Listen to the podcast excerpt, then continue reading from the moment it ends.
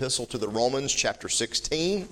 We started here last week as we saw these words, and uh, really building upon this one thought that there is no other foundation that can be laid that has already been laid, and that is the foundation of who? Jesus Christ, Christ the Lord. He is the foundation. Paul said that plainly in 1 Corinthians 3:11. He says, "For other foundation can no man lay than that is laid, which is Jesus Christ." Again, it says in Ephesians chapter 2 and verse number 20, and are built upon the foundation of the apostles and prophets, Jesus Christ himself being the chief cornerstone. So we're looking here at this uh, particular topic of being established in Christ, strengthened in Christ. Our word for the day, if you will, and our word for the hour is found there in verse number 25 of our text. It says in the very beginning, it says, Now to him that is of power to establish you, establish you, strengthen you, settle you, confirm you, uh, uh, found you, uh, make you more resolute, if you will, in the gospel ministry and the gospel work of Jesus Christ. Our establishment is in Christ. I might not be a part of the establishment of this world, but I'm not worried about that. Amen? It doesn't, your establishment is not who you are or what you are or what you will or can become, but rather we should be having our establishment, our strength, our security, if you will, in Christ Jesus the Lord. Some people have their security in a safety deposit box. Uh, they, they, that's their security. Uh, some people learned recently that their security was in a bank in Silicon Valley, and they realized, you know what, there's not very good security there. And the banks will fail you. Um, uh, that thing in that social in that security box that or that safety deposit box it's not going to get you to heaven I, am sorry to ha- hate to break the bad news to you uh, some of you are saying i don't even have a safety deposit box. I have nothing. If i did i don't if i did i would have nothing to put inside of it. Uh, but that's maybe a good thing and uh, maybe not a good thing. I don't know however you might want to view that but uh, varying opinions. But nonetheless, none of it's going to get you to heaven, and none of it's going to gain you merit or favor with God. And none of it is certainly going to give you the peace of God, which passes all understanding, or the joy of Christ that helps you to uh, live as a Christian and live in the midst of trials and adversity that is all around us. Our establishment is in Christ Jesus the Lord. In fact, the Bible teaches us that Christ is the one that builds you up. It says in Acts chapter number 20 and verse number 32, and now, brethren, I commend you to God. I'm commending you over to God. I'm giving you to God and to the word of his grace, which is able to build you up able to build you up. The Bible says in 1 Thessalonians chapter 3 and verse number 13, it says, To this end that he may establish your hearts to be unblameable in holiness before God, even our Father at the coming of our Lord Jesus Christ with all his saints. Second Thessalonians, again, the Bible teaches us this, but the Lord is faithful, who shall establish you and keep you from evil, verses chapter 3, verse number 3.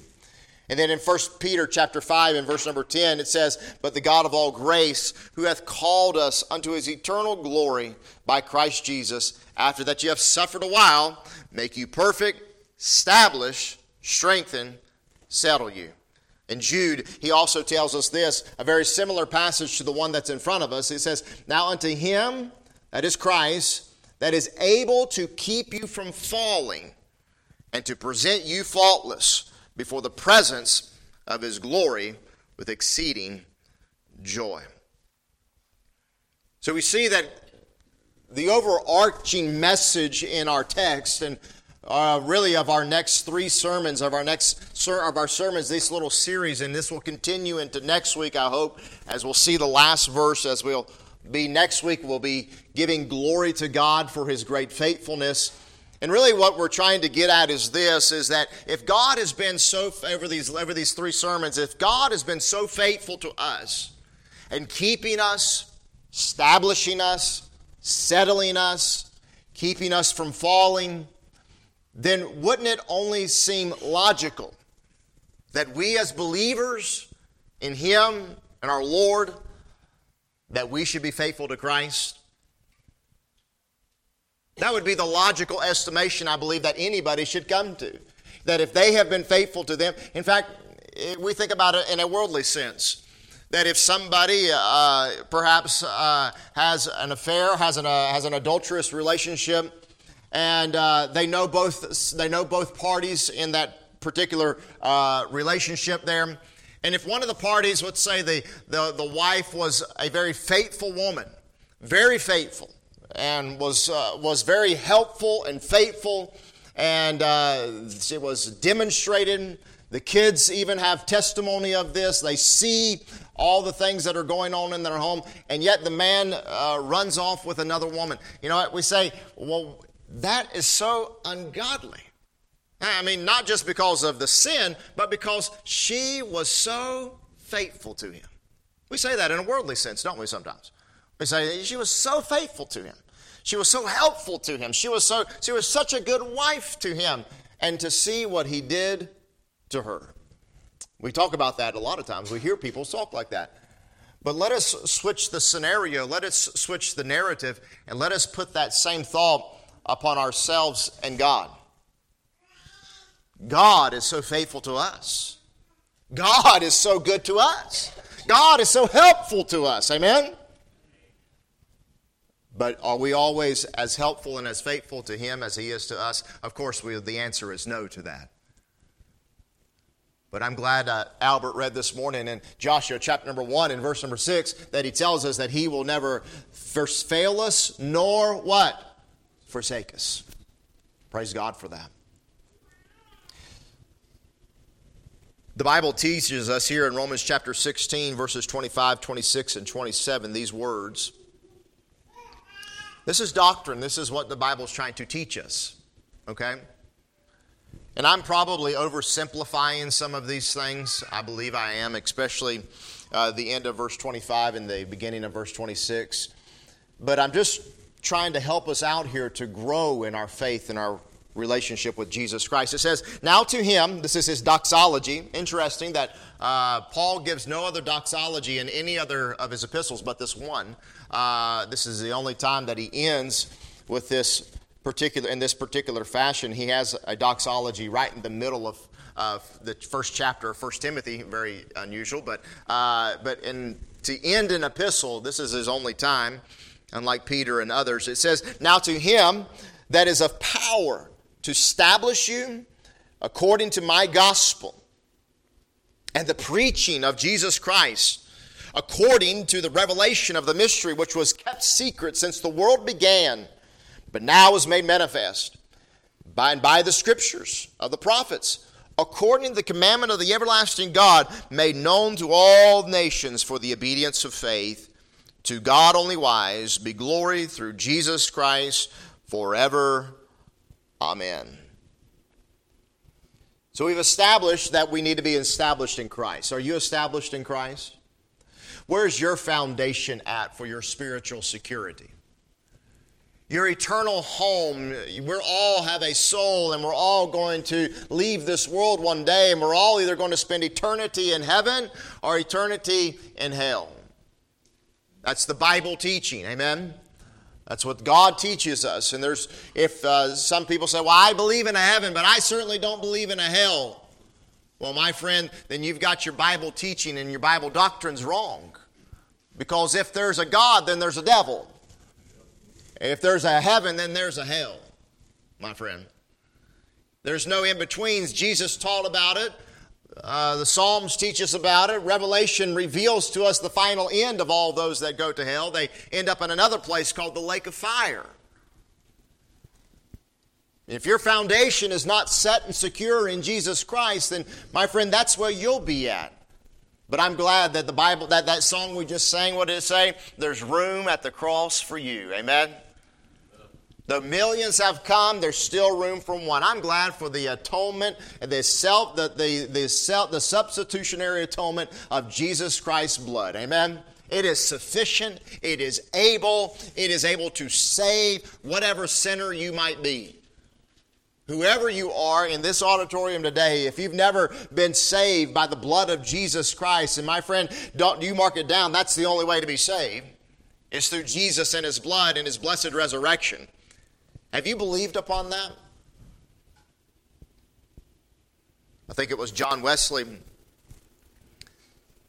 that famous Methodist minister, that whenever he was going to back home to England from Georgia, Savannah, Georgia, he was troubled about his salvation because a great storm came over them that day uh, on the, on the sea there. And as it came over him, it was coming over all the rest of the crew, and everybody was scared except for one small group that was on the boat a group of Moravians. And Mr. Wesley could see that their calm demeanor was something to be asked about. So he went to them in the midst of this great storm and he said to them, He said, How is it that you're so calm when we're all about to die? And the minister looked at him of the group. He said, It's because, Mr. Wesley, we have Christ in our hearts and we've believed upon him, and we don't worry where, where we're, we're about dying upon this earth because we know where we'll be going in the next and he looked at John Wesley and he said, Do you know where you'll go? And that haunted Wesley because he did not get saved that night, but he was trying to preach the gospel, but it was a gospel he was trying to preach that he knew nothing about. He knew about God and about Jesus, and he knew the stories. He had been confirmed in the church, and he had been baptized, and all the rest of it. He went to, he'd even went to Oxford and was educated in the ministry, but none of that mattered, my friend. Because what mattered is this: is that have you believed? In fact, that minister read to him John three sixteen, and when he got to the word there, it says, "But for God so loved the world," he said, "Mr. Wesley," he said, "Do you realize that means you?" You? You see, a lot of people take the gospel impersonal. The gospel is for that person, or the gospel is for the world, or Jesus died for everyone. And that is true, and there's no doubt about that. But John 3.16 is a general statement to include everybody into it. But until you take that general statement and personalize it, my friend, you're not saved. You're not saved. Whenever I talk to, try to witness to children, sometimes I'm very careful in how I talk to them and witness them. I don't want to give them a false assurance of faith, of salvation. But in speaking with them, I'll oftentimes ask them, Who sins? And a lot of times they'll say, Everybody sins. Everybody sins. And I always follow up with this question Have you sinned? And a lot of times there's some squirming, you know. And sometimes they'll just look you flat in the face and say, No. I love the honesty of children. No. No, I don't think I've ever sinned. I've ever done wrong. Well, you know what that shows me? That shows me right away that this little one, or I've asked even adults that, that shows me right there and then that their heart is not prepared. Their heart doesn't understand the great gravity that exists between them and God, the great distance that is between them and God, that they personally need to trust Christ as Lord and Savior. It's not by being in a church, it's not because you got confirmed, or it's not because you've been baptized, it's not because you, my friend, are a member somewhere that doesn't make anybody saved. What saves somebody is Christ. He is the Savior, He is the foundation. And He said it Himself. I couldn't say it any better. That if you're not built upon this foundation, talking about Himself, He said, you're standing on some sinking sand. And, you're, and great will be the fall of all those that will be in such case. But praise God, there's some in here, I believe, that are standing on the good foundation. And I trust that many of you are. I trust that most of you are. And if you are standing on the good foundation, may I encourage you this morning to let you know that God does not want you to just have a foundation. He wants to build you up. God does not just expect you to have a foundation. He wants to build up walls. He wants to, he wants to put on a roof. Amen? I mean, sometimes that takes a little while. It don't all come at one in one shebang. Anybody ever built a house before? it don't happen overnight, I can tell you that much. You got to put in the plumbing the electrical, you got to put up the walls and the windows. You know what? God wants to do the same thing spiritually to you and to me. And in our text, he's trying to teach us some of the things in which we are built up with. We looked at three of those last week. I won't go ahead, I won't, I'll just mention them real quickly for you. He says, You're built up by my gospel. The gospel. We ought to be preaching the gospel to ourselves. Listen, I said it last week, I'll say it again. You, as a believer, should never get too far away from the cross. You should never get too far away from the cross. You should stay close to the cross. You should stay close by it because it is your security. It is what you're holding on to. It is what saved you. Also, he says, he says here, he says, you're built up also by this. You're established by what? By the preaching of Jesus Christ. By the preaching of Jesus Christ. Preaching is God ordained teaching that God decided and God ordained it that it should be done. I talk to some people say, well, I just don't go to church. We just kind of have Bible study at the house. And I'm all for Bible study. Amen? And you ought to be having Bible study. You ought to be taking your family in and taking them and showing them the God's Word. But also, you ought to be submitting yourself under the preaching of the Word of God. God decided that. This is not my means and not my method, but God has established by His own power and by His own sovereign grace that there will be certain means and certain methods by which we are established. The gospel, the preaching of the Word of God. But not only that, but he also says here in our text, he says, by the mystery that's been revealed. What is the mystery? Well, the mystery is a multifaceted thing. That's why I said I'm oversimplifying it probably some this morning, but the mystery concerns this. It concerns the facts of these that God would send his son, Jesus Christ, to be born of a virgin, live a sinless life, and that God's Son would end up dying for the sins of all mankind, that he would be buried, that he would rise again on the third day, that he would send his Holy Spirit into those that have believed upon Christ Jesus as Lord and Savior, and that he would begin a new and marvelous work called, we call it the church. The Bible calls it the church, in which he would allow both Jew and Gentile into it simultaneously eventually even blurring the lines so much that Jew and Gentile would not even be seen anymore, but that they would not even be two distinct groups, but one group, the church, that has been set aside for this time for to be preaching the gospel. And God has set aside his program with Israel in order that he may be able to work through his church. That, in a nutshell, is the mystery. Okay? So you see why I'm saying oversimplifying this morning. Amen? There's a lot going on in the mystery right there. But I simplified it and said it like this is that God establishes us by His power, by His abilities, through the gospel, through the preaching of His word, and through the glorious mystery we call the church. God is doing this. It's not my design, it's God's. If we are ever going to be faithful to God, or excuse me, if we're, if we're going to recognize God's faithfulness, then we ought to be faithful to Him, placing ourselves under these, these things. And He gives us also three others this morning that I want to deal with real quickly. He gives us the, the, th- the fourth one is our first one this morning. It says it in verse number 26. But now is made manifest, and by, here is continuing the, the thought here. In fact, let's read it like this, okay? Let's read it a little bit differently. Look at verse 25. And we'll go right to verse 26 so that we have a better understanding. Now, to him that is of power to establish you, verse 26, according to the, excuse me, by the scriptures of the prophets. Did you get that? Probably not because I botched it. All right, let's try it again. Now, to him that is of power to establish you by the scriptures of the prophets. This is a list, okay? So, the power to establish you is by or according to these particular things the gospel, the preaching of the gospel, the church, the mystery, and now by the scriptures.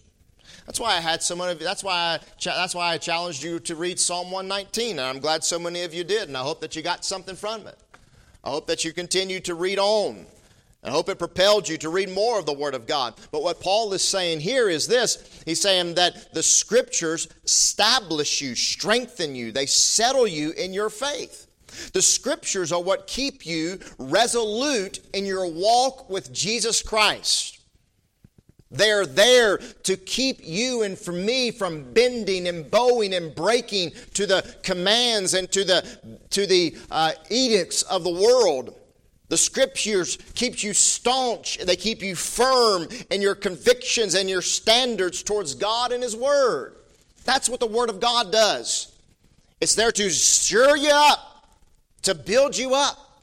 The scriptures settle us and they keep us on track.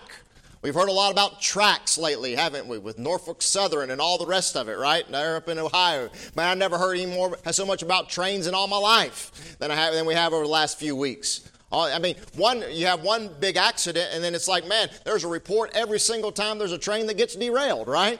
I mean, everything's getting derailed. It sounds like the whole entire uh, commerce system is off tracks. But we know something about this train off tracks. Man, we live right beside of a train track.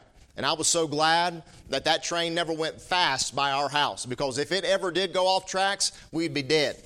I mean, it would have just plowed right through our house. We were that close to the train tracks. I mean, it would just would have just clobbered us. Uh, but it was always going about one mile per hour when it went by our house. You say that sounds great. Yeah, it is great unless you has to sit there all night and then it has to blow its in, blow its horn about five more feet away from your house at one mile per hour. All right, so uh, not not many sleep, very a lot of sleepless nights spent there on 200 day Waveland Drive. The scriptures are there, though, when your feet start to slip, when your feet start to, when you start to draw back from God and His Word, draw back away from God, and you start to get a little, a little unsettled in what you believe or what you think is right or wrong. The scriptures are there to draw you back, to get you settled in again. Proverbs 6 and verse number 23 says this For the commandment is a lamp and the law is light, and reproofs of instruction are the way of life. Listen, if you don't like to be reproved, if you don't like to be admonished, then you're not going to make a very good Christian. That's just the brass tacks of it. You're not going to make a very good Christian. Why? Because that is the way of life. Reproofs of instruction are the way of life. Now, some of you fathers or some of you mothers don't miss what it says there. It says reproofs of instruction. Never give a reproof and never give a reproof without instruction on the, hill, on, on the end of that thing. Never just berate somebody. God does not berate us. Amen? Praise God. He gives us instruction. He reproves us and then he instructs us and tells us how to do it, what we should do, what we should have been doing, what we shouldn't have been doing. This is the way of life. The scriptures settle our comforting hearts. They not only help us in our convictions, but they help us whenever we're depressed and anxious, when our heart is discouraged or filled with anxiety. Think about it this way sin steals your stability in Christ, but so does unsurety and doubt and fear. How many times in God's Word are we told this command? Fear not. If I'm not mistaken, and I didn't do the research on it, maybe I should have, but I did, I'm pretty sure after former research, that is the number one command in all the Bible. Fear not. Fear not, fear not, fear not, fear not. You look it up, it's all over the place. Fear not. Do not be afraid. We just read it this morning, or excuse me, Albert read it this morning in Joshua chapter number one that he tells them, Do not be afraid. Elijah ran away. Why? Because he was afraid. John the Baptist well, got depressed and, and got, got depressed in jail because he was worried what was, what's going on. What did God do to both of these men? He sent to them the word of God. Go tell John. That's what he said. And then God came to Elijah and he says, Here's the word of the Lord on that. This is what I want you to do. See, God's got a word for us whenever we're anxious and fearful. But as, as, as Albert read, the scriptures not only settle us by giving us convictions and settles our comfort and it comforts our hearts, but it also gives us courage. And now, you were there, I think it would be helpful if you all went back there. I won't read the whole passage again, but Joshua 1 in verse number 8, this is a passage we all ought to settle in our brains. As my good friend Bobby Shutt used to, will, will say, put this on the sticky side of your brain, you know? Put a post-it note up there and get it in. If you don't, if you don't, if you can't memorize it, then you ought to at least know where it's at. Joshua 1 8. That bugs me to death to no end. I like to, I might not be able to memorize something, but I want to know where it's at. And Luke was teaching something this morning, and a, and, a, and a, story came up in the Gospels, and I could not, for the sake of me, remember where that crazy story was at. That bugs me. I want to know where things are at. I want to know my Bible. I want to say, no, no, this is where it says it right here. And I can take somebody to it. Joshua 1 8. This book of the law shall not depart out of thy mouth, but thou shalt meditate therein day and night. Remember, what we're we talking about? What settles us? What shures us up? The what? The scriptures. Say it with me. The what? The scriptures. This is what he's talking about right here. This book of the law shall not depart out of thy mouth, but thou shalt meditate therein day and night. Thou shalt observe to do to all according to all that is written therein. For then thou shalt make thy way prosperous, and then thou shalt have good success. And look on the heels of that. Have not I commanded thee? Be strong and of a good courage. Be not afraid, neither be thou dismayed. You know what that tells me right there?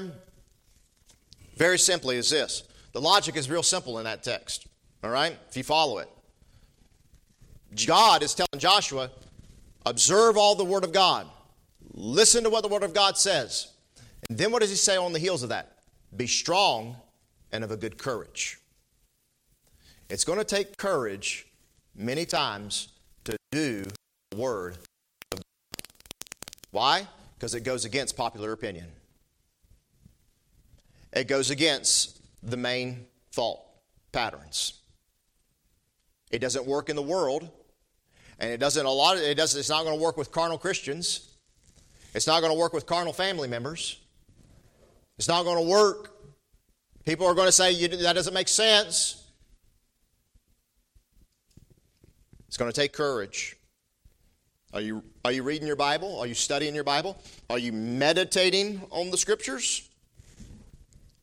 How can you do that? Well, one of the ways in which is very simple. Is just take you a little notepad, read your scriptures in the morning, and write down a meditative thought within that thing. Write down just a couple of thoughts. I've started doing that. I tried to. I, have never really done that as good as I've wanted to do it. But since we read Psalm 119, I just went ahead and read Psalm 120, 121, 122, 123, 124. That's what I've been doing. All right, and I've been writing down a meditative thought every single day, every single day that I read that, so that I can just try to Think on these things. Think on these things. It's helpful and it'll help you out. Number two. Number two. We see that we're established not only in Christ, but we're established also by the Scriptures and also by the commandments of God. Notice what it says. He says, again, now to him that is of power to establish you according to the commandment of the everlasting God. According to the commandment. Now, what is the commandment? Well, that could be, I believe, interpreted a lot of different ways, of course. Some, not, some commentators think that it means the gospel. The gospel. That's the commandment of God. Believe on the Lord Jesus Christ and thou shalt be saved. And I would say that's a good commandment. Amen? Uh, that's a very good. I would say there's another commandment. Jesus says that there are two commandments. What? Love the Lord thy God with all thy heart and with all thy soul and all thy might and all thy strength. But there's also, he says, and love thy neighbor as thyself. But I'm just going to take it more generally this morning and say this is that we are strengthened, we are established by the obedience to the commands of God. You're established in your faith when you obey God. Take your Bibles over to the book of Acts, Acts chapter number 26 and verse number 16. I love this passage here whenever Paul is meeting with a very famous king named King Agrippa. Acts chapter number 16, and, or excuse me, Acts chapter number 26 and verse number 16. Bible says this, but rise, um, stand upon thy feet. Oh, okay. So let me throw you a little context in here because that's a very odd place to pick up. Paul is speaking to Agrippa, and in speaking to Agrippa, he's giving to him his personal testimony of when Jesus Christ met him on the road to Damascus. And we're picking up this personal testimony halfway in between because I want you to see verse 20 here in a second. It says, But rise, Jesus says, and stand upon thy feet, for I have appeared unto thee, speaking to Paul, for this purpose, to make thee a minister and a witness both of these things which thou hast seen, and of those things in which I will appear unto thee, delivering thee from the people and from the Gentiles unto whom unto whom now I send thee, to open their eyes and turn them from light darkness to light and from the power of Satan unto God, and that they may receive forgiveness of sins and inheritance among them which are sanctified by faith which is in me. Now, here it is. I want you to see this. Whereupon, O King Agrippa, I was not disobedient unto the heavenly vision, but showed first unto them of Damascus and Jerusalem and throughout all the coasts of Judea and to then and then to the Gentiles that they should repent and turn to God and do works meet for repentance. What am I trying to say here? Is that Jesus told Paul what to do plainly. It was the command of God. And Paul says, I was not disobedient unto what? The heavenly vision. The heavenly vision. Maybe the reason God has not given you much security much settledness in your life is because you've been disobedient to the heavenly vision. Disobedient. You say, I haven't got no Damascus Road experience. You know what Proverbs says? The Bible says this where there is no vision, the people perish. You know what that's in reference to? The word vision? The Word of God. The Word of God. Listen, we all that are saved have got a little vision. And God reveals things to us. He reveals things to us and he shows to us what we should do and what we should do, what we should not what we should not do. Maybe the reason God has not opened up your eyes lately is because you haven't not necessarily seen a physical vision, but a spiritual vision, a plain command that God has said to do and you have not done it. You haven't done what God has told you to do. So you're unsettled in your faith. You're not, you say, I want to know what the will of God is. Well, God gave you His will a month ago, man, and he's, you're still not doing what He told you to do. Maybe it is witnessing to your neighbor. Maybe it is getting rid of some idols that are in your life. You know that's hindering your walk with God. And God is, man, you come to the church house and it's like, man, I mean, somebody can be, I mean, preaching on love, mercy, and faith. And, and I mean, you're thinking, man, I got to get rid of that thing. And there's nothing, there's no preaching on idol, idolatry at all. We're not going to grow in our faith if we're not obedient, first of all, to the vision, if you will, let me put that in quotes, that God has given to us, to the things that He has revealed to us. If my kid will not listen to me about which side of the road to ride his bicycle on, I'm not going to give him the keys to my car. All right? Break it down like that, simple. I'm not going to say, hey, go out there and drive around. You know what I mean? You can ride a bike on the wrong side of the road every once in a while and probably get away with it. You're not going to get away with that too long when you're driving a car, okay? I'll never forget, I was in Winston-Salem. I was a country boy, and I was downtown Winston-Salem, and I was driving down this road, and, and this person is flashing their lights at me, and I'm like, who is this crazy person flashing their lights at me? You know, and they're honking their horn, they're flashing their lights and everything, and I'm like, you know, they swerve around me, like, what an idiot. And I look over to my right and I see one way, you know. I'm going, I was driving the wrong way on a one-way street, a country boy in a city. In, in, a city, that was not a good experience. I found the first place. I made sure that I didn't turn down a one-way. You know, I thought about that because they're like that sometimes. Maybe God is saying, "Hey, you need to honor your mom and dad.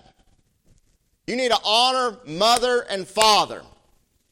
You need to do what is right by them, but you have not, but you say, no, no, no, no.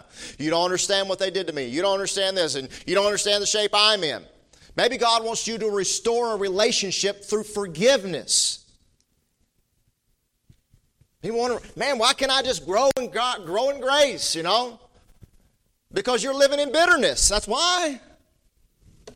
That's why. You're not going to grow up until you, first of all, do the things that God has revealed to you. Maybe it's to stop coveting and start being content. I mean, maybe it's to stop drinking and stop stop getting drunk, or maybe it's say, you know, I got to throw those throw those, throw that tobacco out of my life. I got to get rid of some things that are holding me down. I've got to I've got to stop. I got to maybe you need to quit complaining and stop murmuring so much. Be thankful. Maybe you just need to love your wife more. I don't know what it is. Don't you sit there like a banny rooster all bowed up and you say, because I didn't mention your sin this morning, okay? God knows your sin. God knows my sin. We all got one, okay? Don't anybody in this room think, well, I don't have my sin. Well, you just found yours. all right? If you don't know what it is, come see me later. What Paul is teaching us this is that simply that God's power, and I said this before, but I'll say it again God's power to establish us, all right? We're established in Christ if we're saved, amen? Listen, if you don't read your Bible tomorrow, praise God, you didn't lose your salvation, amen? Praise God, amen? Thank the Lord. I'm not encouraging anybody to get drunk tonight, but if you get drunk tonight, praise God, you're not going to lose your salvation, okay? Not gonna, it's not going to just flutter away. Because why? Because it's settled in Christ, all right? It's in Christ. That's where, your, that's where your foundation is. If it's not there, you're not saved. I don't care if you live the, the most holiest of lifestyle that you can live. You're not saved if your foundation is not in Christ. Where's your foundation at? Christ. You say it is. I've believed upon him. I've trusted upon him. I've believed upon Christ, okay? Then listen, God's power to establish us is by certain means and certain methods by which he has chosen. We're founded in him, what we're built up with these other things the preaching of the Word of God, the scriptures, the commands, and then finally the evangelization of the lost. He says at the end, He has made known to all nations for the obedience of faith.